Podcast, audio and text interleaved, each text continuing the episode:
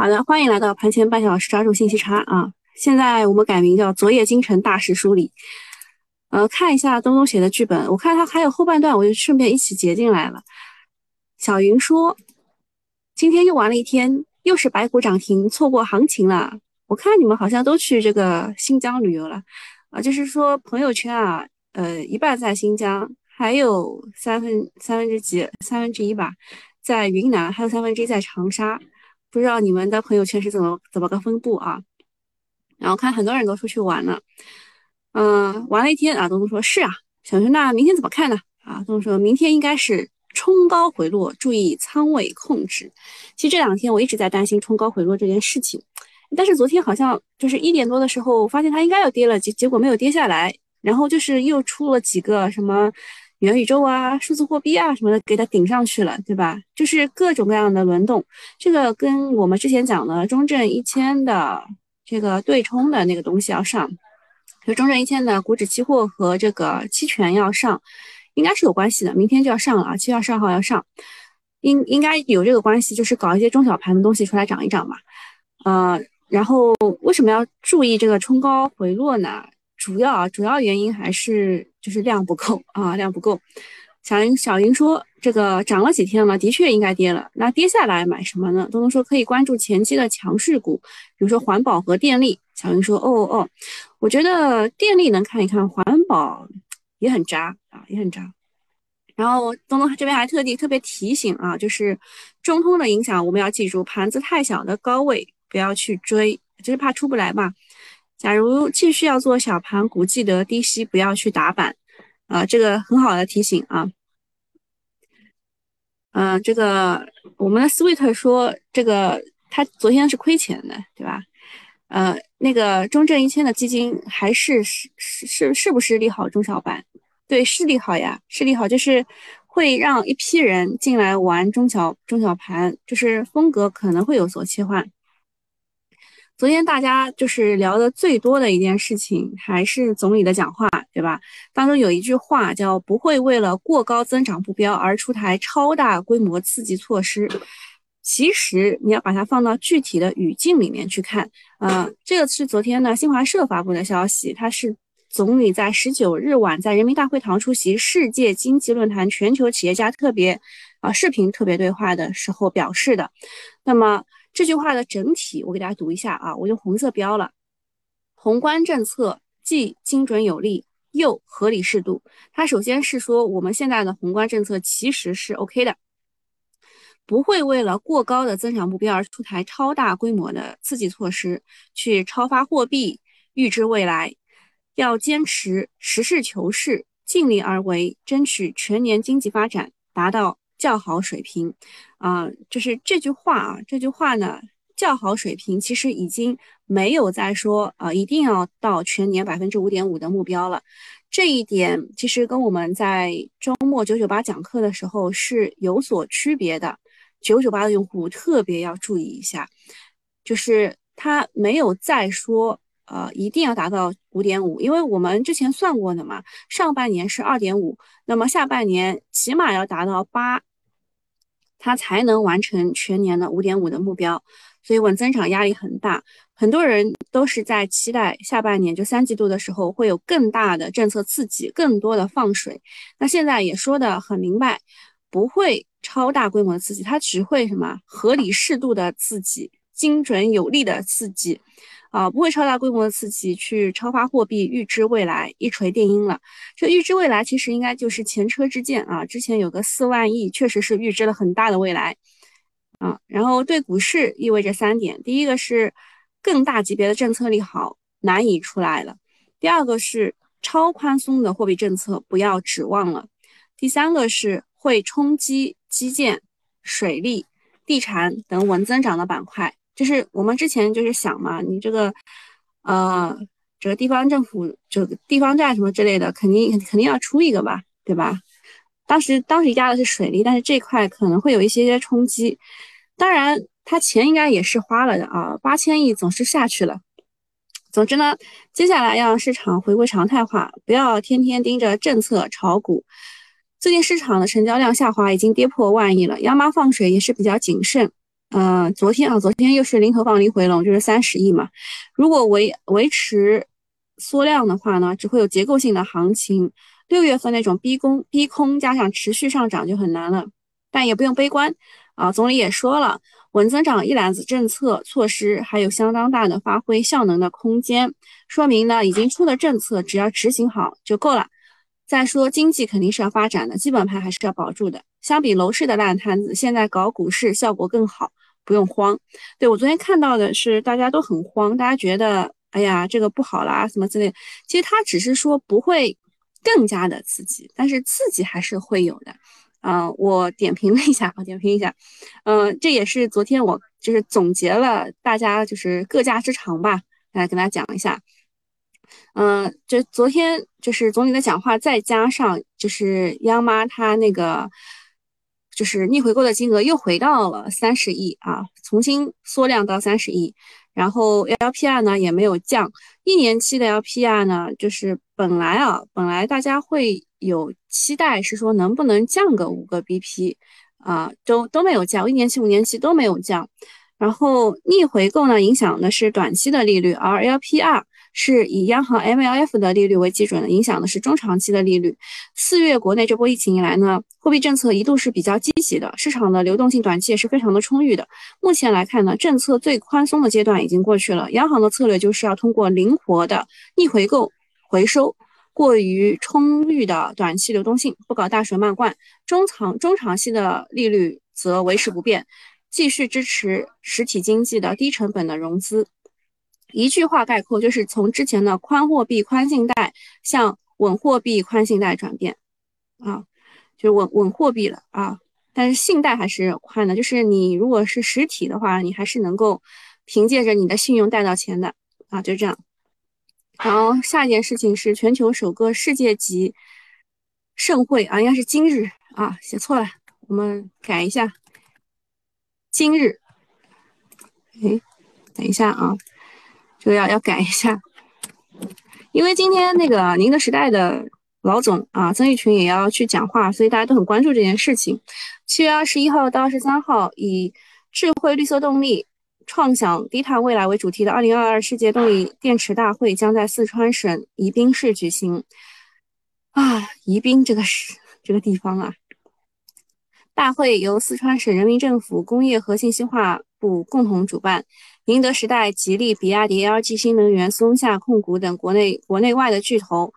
企业将悉数参加。今天会有一个呃这个比较大的消息，就是这个大会呃动二零二二年动力电池的大会规格是相当高的，巨头们汇聚一堂。宁德时代、吉利、比亚迪、LG 的高管都有发言，尤其是宁德时代的董事长的讲话。会不会又提到一些就是电池的新方向备受关注？像他之前提到了一些就是我们想都没有想到过的一些东西，我们就是把目标是放在了什么磷酸锰铁锂，对吧？钠离子电池。固态电池这种，他又提了一个新的这个讲法，就是我们都没有听到过的。那如果他再搞出一个新的新的概念出来呢？市场估计又要炒了。最近这个新能源最猛的分支就是各种电池，从钒电池、锰电池、钠电池，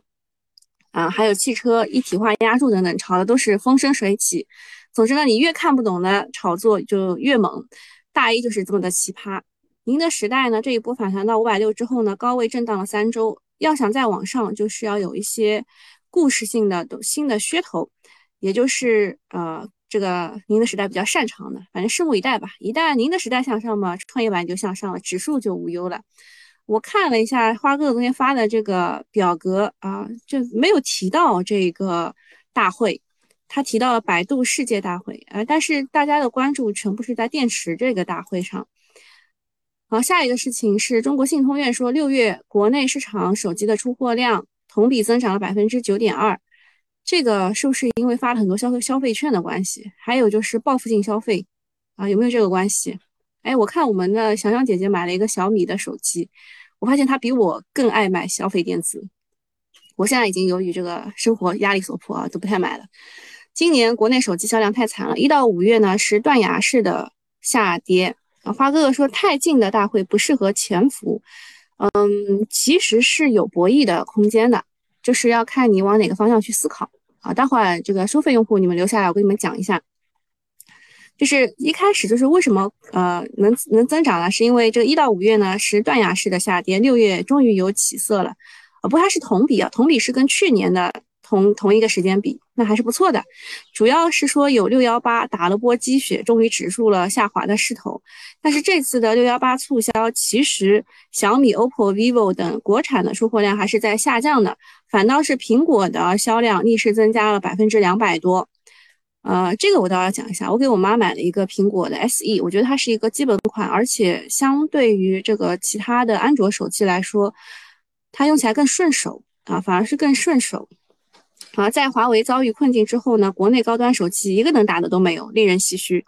所以说，消费电子呢，迎来基本面拐点为时还尚早，接下来就得看苹果的 iPhone 十四能不能卖得超预期，不然呢，整个的产业链还是依然悲观的。今年消费电子板块难以真正翻身，系统性修复看明年。另外，盘后最近的消息是说，这个面板价格啊是再次大跌，说明行业的需求确实很萎靡。这几年手机也没啥创新，大家兜里的钱也不多，能不能就能不换机就不换机，这就是行业的困境。不过也不是没有机会啊，A 股的逻辑就是跌多了总会涨，波段还是可以做的，就是。啊，就是在下降趋势做波段，这真的是高手中的高手才能在里面赚钱啊！好，下个事情就是贵广网络、贵省股份澄清九起的借壳传闻。这个事情我其实在抖音上我发过的，呃，就是我的抖音你们应该永远都找不到。就是如果我没有自己把那个二维码推给你们的话，我也不知道为什么，就是它，就是你搜都搜不到啊。就是我讲过这件事情的，就是我应我应该是在他。就第一天，第一天市场当中有有这个分歧，然后第二天直接反包的时候，我讲的是上周三的时候讲的，嗯，就是这个贵州的企业吧，大家都都猜可可不可能是他，就让喜酒去借壳，然后六天五板贵省股份，五天三板贵广网络，还有一个新 SD 天成连续四个涨停，这些都是被猜的比较多的啊，猜的比较多的。然后我还说了三个，就是跟这个喜酒本来就有合作的，呃，也最近都是涨得不错的，啊，只有一个涨得不太好，嗯，然后昨天就搞笑了，昨天贵州的轮胎也涨了一波，甚至八竿子都打不着的贵州三里，呃，做那个中药的啊，都涨停了，就很奇怪嘛，啊，然后他们说如果有点文化的话呢，你就会去炒秦，啊，就是。啊，就是那个那个左边一个黑，右边一个金的那个字，我记得以前我还我还问过你们这个字念什么的，对吧？黔黔啊，黔驴技穷，黔，黔驴技穷，啊，就是这个字啊，黔啊，就这个字啊，这个也代表贵州，好像他们说去炒这个这个字代代表的股啊，比如说这个钱江水利，好像是吧？这个这个股昨天也涨停了，啊，这个炒股真的是非常的长知识，是不是啊？就是。有文化的人炒这个啊，没有文化的人去炒贵贵贵州，对吧？反正呢，A 股的炒作，你有的时候必须骂一句，这真的是瞎炒。但是越涨呢，市场越觉得这件事情是真的，一批接一批的人追呃接棒追高。然后昨天晚上呢，啊，两家公司都澄清了，说借壳传闻不实，但是资金会搭理吗？如果接下来继续炒，喜酒会不会宣布我们不借壳了？然后就是哐哐机啊，对吧？咣一下跌下来，一地鸡毛。作为茅台弟弟的喜酒，它要借壳上市的话呢，光话题性就会引发炒，呃，这个引发爆炒。另外，喜酒的实力确实很强，呃，就是半年的时候呢，销量已经到了一百亿，那么今年是有望冲击两百亿的，快要跻身白酒第一推梯队了。只是提前这么乱炒，村里压力也很大，让不让借壳还不好说啊，对吧？本来就是白酒的这个上市之路就很坎坷，你们再这样一搞，呃，这真的很难呐。然后花哥哥说什么要去找，肯定要去找同属贵州国资委的，嗯，这个想法是对的，是个想法是对的，就是因为他这个茅台啊，是把百分百分之八十二的这个股权无偿划改划划转给了贵州国资委，所以这个是由贵州国资委去安排的。嗯，我当时觉得应该是炒 ST 的，就是我我就是个人认为啊，就是越差的这个可可能越好嘛，嗯。就是反正反正就是炒作嘛，啊，这就是炒作，不一定都是他们，就是到最后是一个你想都想不到的股。马上看一下昨天的情况，昨天其实是有好多个股都涨的，但是呢，昨天的军工是异军突起的，军工有一些这个消化，就是就是有一些事情的这个发酵。比如说我昨天，因为昨天是在喜马拉雅这个首页上的嘛，所以我不能多讲。就是那个洛佩西，他可能八月份的时候要去访台，然后再加上呃俄乌的局势有一点这个剑拔弩张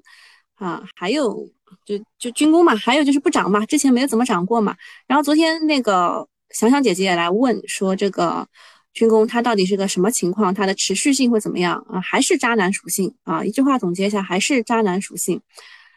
呃，物流这一块，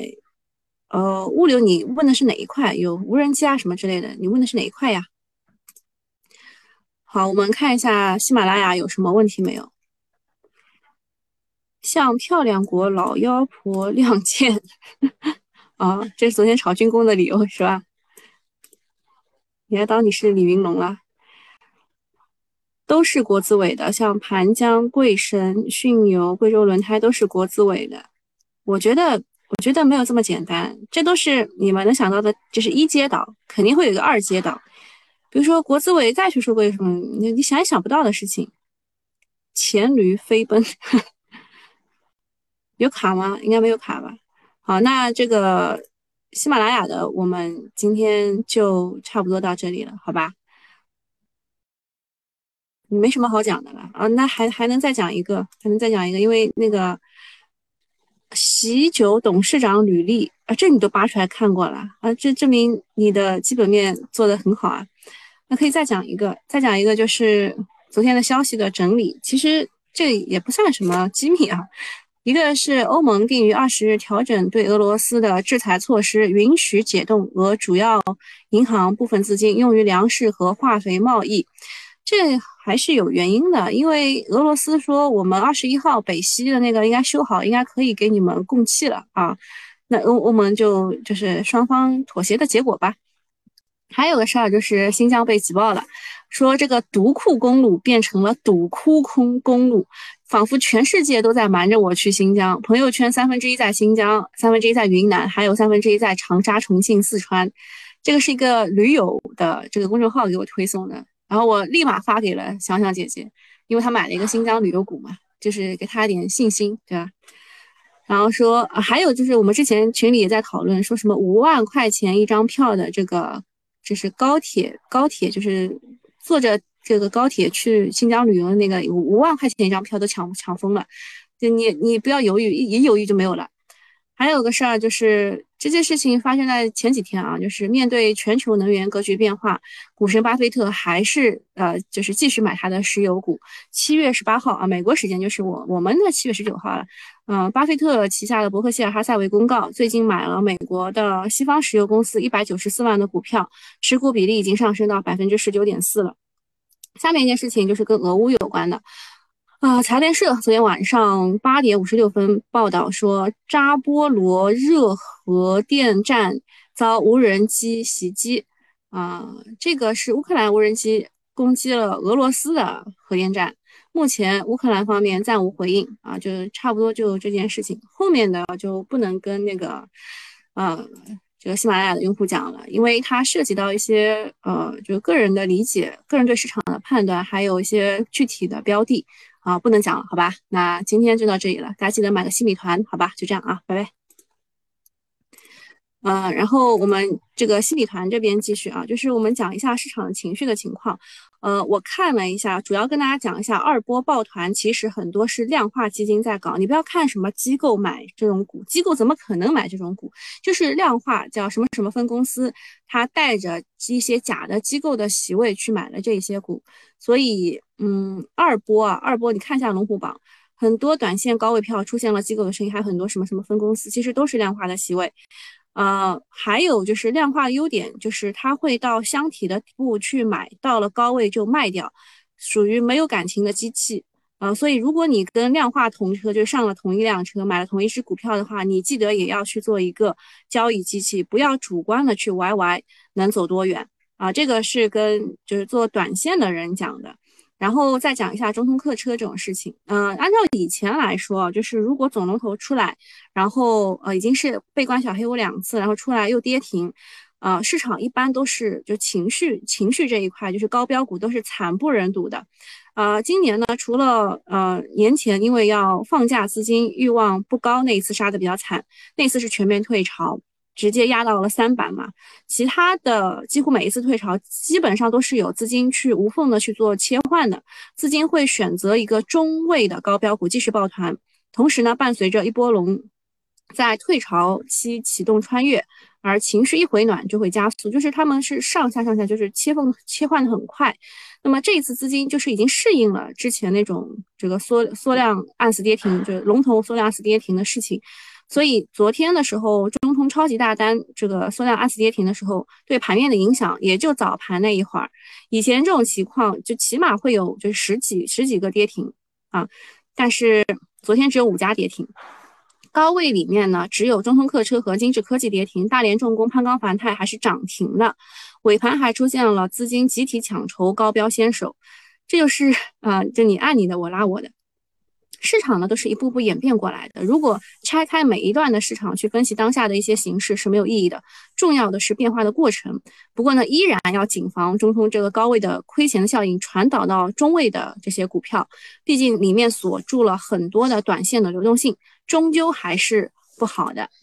嗯，然后再跟大家讲一下，最近不是有很多的公募基金，他们都陆续的开始。开始做那个啊，就发布公告嘛，说他们买了些什么，然后会写很多的投资策略和运作分析。我给大家看一下张坤的，呃，张坤呢，我先说一下啊，就是我对他个人没有什么意见，什么他买酒什么我都没有意见的啊，我还买了他的一个什么易方达什么什么，但是就是定投的非常的少啊，这当中是有利益关系的。首先啊，为什么要去看他？然后呢，我发现他其实也蛮难的，就是我们可以在四千只四千多只个股当中选，他呢只能在那。呃，就是至少中证五百里面选嘛，它就只有五百个选择，所以它是哈的模式，我们也对它就就是稍微包容一些。它好像是就是在二季度的时候买了一些，就像阿里啊这种就是互联网公司，然后还买了一些医药的公司。啊，就整体情况是这样的。然后他有两段话给大家列出来看一看，就说二零二二年的二季度市场经历了疫情反复造成的对国内经济的悲观，紧接着疫情受到一定的控制，积极的货币政策和财政政策又在两个月内反转了预期，市场又变得相当的乐观。与此同时，市场又对美国为代表的发达经济体从担忧通胀逐步演变为担忧经济陷入衰退。这几句话呢，就。高度概括了二季度的宏观走势啊，补充一下，就是还是九九八用户，你们要特别的关注一下，因为我讲课的时候确实没有总理讲话这件事情。总理讲话就就是目前来看，已经把积极的货币政策在向稳健的货币政策在转变，这一点一定要注意，一定要注意，多次强调，就是现在我们说的这个下半年还能有什么神秘资金出场吗？这一段这一段你们要稍微谨慎的去看待一下，呃。第二点是在一季度的时候，估计很少有投资者能够准确的判断出这种预期的大起大落啊。这个站在三季度初呢，确实也没有人能够去判断出中美股市到底该怎么走。通常来说呢，投资者倾向于要么过于看重风险，要么完全忽视风险，很难留在中间地段啊，巴拉巴拉，对吧？然后后面其实就是它的核心就是如何面对市场当中的噪音。每天看到很多信息，绝大多数对投资者决策都没有什么用，反而会干扰判断。其实我昨天在这个昨天下午的两点半的时候也跟大家讲过了，我们现在信息获取其实不难啊，难的是信息的提取、分析和最终的判断。所以希望能够给大家带来的也是这一块的东西啊。然后讲一下医美嘛，昨天就是大家也说了，所以医美怎么能大涨？男人的白酒，女人的医美。后来昨天我看了那个。业绩公公布出来，就是也只有百分之三十几嘛，也不是特别高嘛。后来群里也有人问医美今年怎么样，他们说其实不太行啊，其实不太行。呃，市场认为，就男人认为，就是呃是就是现在的 K 型社会。什么叫 K 型社会啊？就是呃这是这是社会对吧？有些高层的人是越来越往上，低层的人是越来越往下，这个就是 K 型社会。说高端的消费会很好，低端的消费就只有是刚需了。所以要挖掘消费潜力，首选医美、高端白酒。女人不停往脸上打针，男人喝茅台拉关系，这是成功的标配啊。然后我还看到有一个分析师啊，他是为了去研究这个医美，还自己在自己的脸上打了肉毒杆菌啊，这个也算是蛮蛮，呃，为为研究牺牲啊。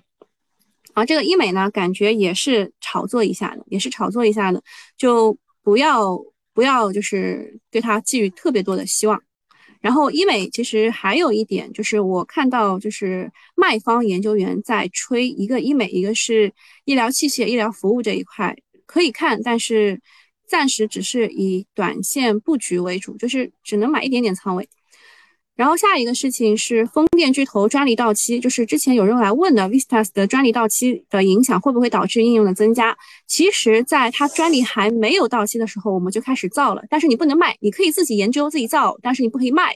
啊。然后这当中吉林化纤是最好的啊，吉林化纤啊，然后远景他们也做这个碳纤维的大大吉梁，然后上海电气的海上叶片专利到期，就相当于都把他们的双手给解放掉了。然后碳纤维的话呢，很多碳纤维的厂亏本很多年，最近涨价，他们希望在高价位的时候能够多赚一点啊，其他的都不是重点啊，你们可以截图自己看一下。下面呢就是说这个大大高潮，就是碳纤维这个这个叫风风电叶片，什么时候大高潮可以来？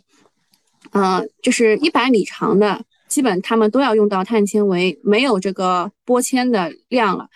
嗯，然后碳纤维新上的项目呢，吉林化纤增加了两万吨，神鹰增加两万吨，碳碳股也增加了。而且呢，这一些碳纤维的东西它是属于化工的，呃，不不能空闲着的，就是你你就是不好的时候呢，你也是要这个要要开着的啊，要开着。所以他们之前都是亏损的，呃，很多主机厂呢用了新的碳纤维的叶片机型，其他的发电机构、连接机连接机构、塔筒机构是不需要改变的啊，但是。呃哦不对，是是是不是需要改变都是需要磨合的，就是他们应该是需要两到三年去配合这个碳纤维的叶片，就碳纤维用了以后就可以轻量化嘛。平均啊，如果用碳纤维做主梁，那么叶片可以减重百分之四十以上啊。对各种装装置都有配套的调整，那减重这个减重百分之四十以上，那其他东西也也可以减重嘛，对吧？塔筒什么的。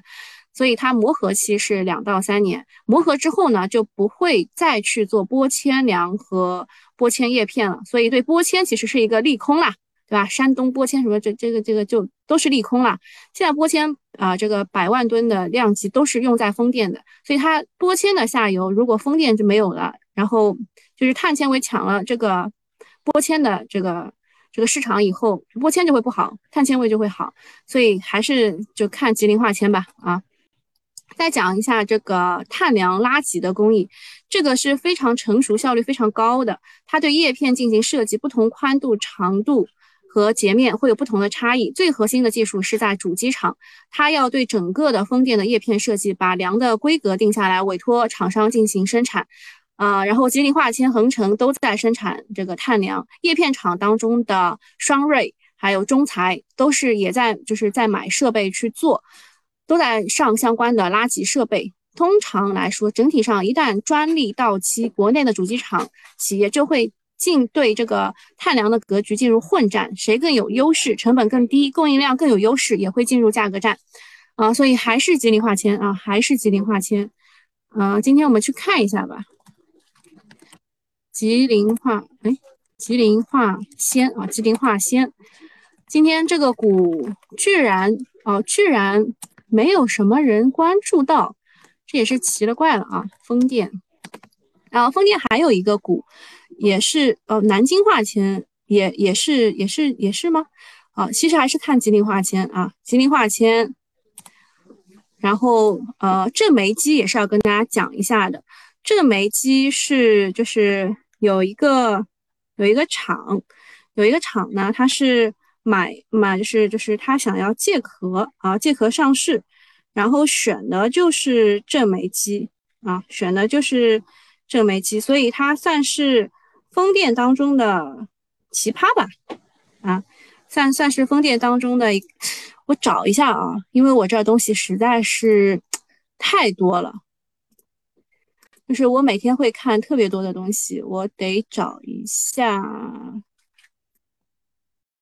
哦，对，就这个，嗯，就是，嗯，为什么新强联最近走软呢？一个是双馈机型走势形势不可挡，然后明阳智能的海上风电要切换为双馈，然后二十风二二是二二，第二个原因是风电轴承一哥洛轴集团开始物色战投择机上市，所以正煤机就成了它的战投的幸运儿，就是可能会被借壳吧，啊，可能会被借壳，然后洛。洛轴是国内的风电轴承的一哥啊，它布局了包括主轴、偏航、变桨、齿轮箱等等全全系产品。然后，呃，这个正煤机低价摘牌，捡了一个便宜，就是这两只股吧，就是在风电当中，这两只股呢算是嗯预期差吧，有预期差的股啊，吉林化纤和正煤机。还有什么要讲的？差不多吧。还有就是去看一下朗姿股份，朗姿股份呢好像是有资产注入啊，而且它走的是我喜欢的三突的类型，呃，我应该是跟九九八的用户讲过这只股的。啊，九九八用户应该有印象啊，就是我跟你们讲过这个股，然后它是三突的走势，然后还有一个海能实业，海能实业呢，它是我当时说它横有多长，竖有多高嘛。呃，当时是在这个位置讲的，七月十三号的时候跟大家讲过的，说是也找到三日线嘛，啊，沿着三日线上涨，找到三日线，它现在跌到了三日线，嗯，看胆量吧，啊，这个股就是因为它已经涨上去了，啊，所以就看胆量，但是它在这里就横了很久啊，在这里横了很久，主要是消费电子，就是你们对消费电子的期待到底是有多大啊？还有什么要讲的？应该没有了，嗯，那今天就到这里了。什么？我煤机大哥确实奇葩，对啊，他应该能涨的，就是这么好的消息出来，他应该是能涨，但他没有涨。嗯，好的，那今天就到这里了，拜拜啊。